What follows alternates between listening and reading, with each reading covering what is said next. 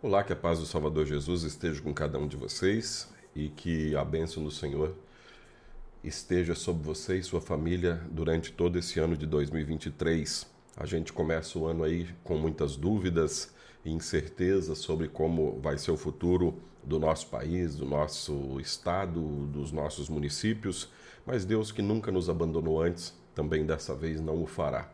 Então, siga na sua vida, fazendo o melhor que você puder e confie em Deus. Acima de tudo, confie em Deus.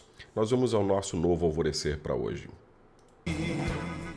Olá, amados em Cristo, a paz de Jesus a todos vocês. Estamos começando o nosso novo alvorecer, hoje, dia 3 de janeiro de 2023. Aqui é o pastor Jarbas, pastor da Igreja Evangélica Luterana do Brasil, aqui em Nova Venécia, no Espírito Santo. Nós somos a congregação Castelo Forte, fica aqui no bairro Bela Vista.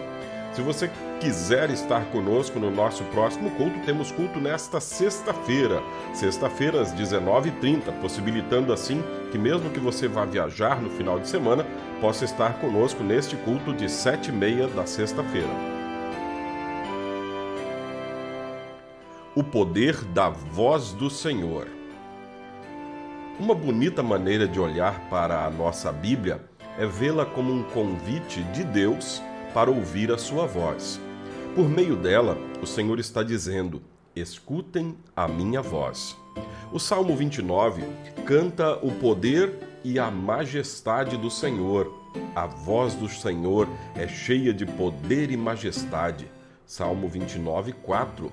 Diz assim o profeta bíblico: É poder sem limites, tremendo. Deus fala para que as coisas aconteçam por nós e a nosso favor.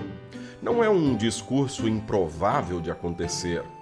Nada supera a voz do Senhor em poder, mesmo que às vezes se pareça impotente diante de outras vozes que se enchem aos nossos ouvidos.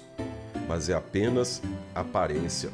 No tempo de Deus, o poder da Sua palavra fará surgir o que ela diz essa verdade se transforma em um convite seguro para confiar e esperar na ação do Senhor. Deus fala e as coisas acontecem. O Salmo 29 lembra ainda: A voz do Senhor faz brilhar o relâmpago, a sua voz faz tremer o deserto. O Senhor faz tremer o deserto de Cádiz. A voz do Senhor sacode os carvalhos e arranca as folhas das árvores. O que desejamos que Deus faça acontecer em nossa vida? Especialmente neste início de ano, o que você deseja que Deus faça na sua vida? Deixemos que Ele próprio revele o que é mais importante e que nós mais precisamos.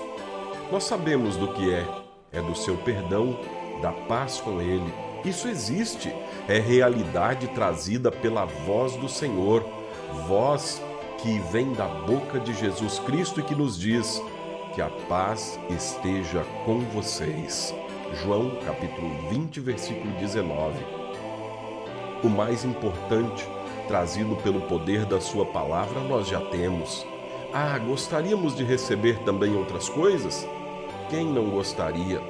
Pois o Senhor com o poder da sua voz, fará, conforme a vontade dele, no tempo que é certo, pois é o tempo dele. Então continuemos confiando e esperando. Oremos. Graças, Senhor, porque podemos ouvir a tua voz quando lemos a tua palavra e participamos dos cultos. Mantém-nos confiantes no poder daquilo que tu nos dizes. Em nome do nosso Salvador Jesus. Amém. Assim concluímos este nosso novo alvorecer. Se você quiser compartilhar, compartilhe à vontade. Aqui também tem aqui do lado do microfone tem os links da Hora Luterana, de onde vêm esses programas que a gente faz. É um grupo de muitos pastores da Igreja Evangélica Luterana do Brasil que já há muitos anos escrevem estas pequenas mensagens para que Deus esteja presente no seu dia a dia. E se você quiser conhecer outros recursos, quiser ajudar também nesses projetos, tem como fazer a doação. É uma instituição sem fins lucrativos e todo o dinheiro que é gerado por ofertas, pela venda dos livros, é revertido de novo para que a palavra de Deus chegue a mais pessoas. Eu destaco aqui o serviço especial feito em hospitais, onde a capelania é, da hora luterana leva a, tanto aos profissionais que ali trabalham quanto às pessoas que ali estão é, internadas, sendo cuidadas, é levada então a palavra de Deus na forma de livretos, de devoções, de visitas. E você pode ajudar, se você quiser conhecer, entra aqui no site da Hora Luterana. Então, que Deus te abençoe, fique em paz, na paz de Cristo.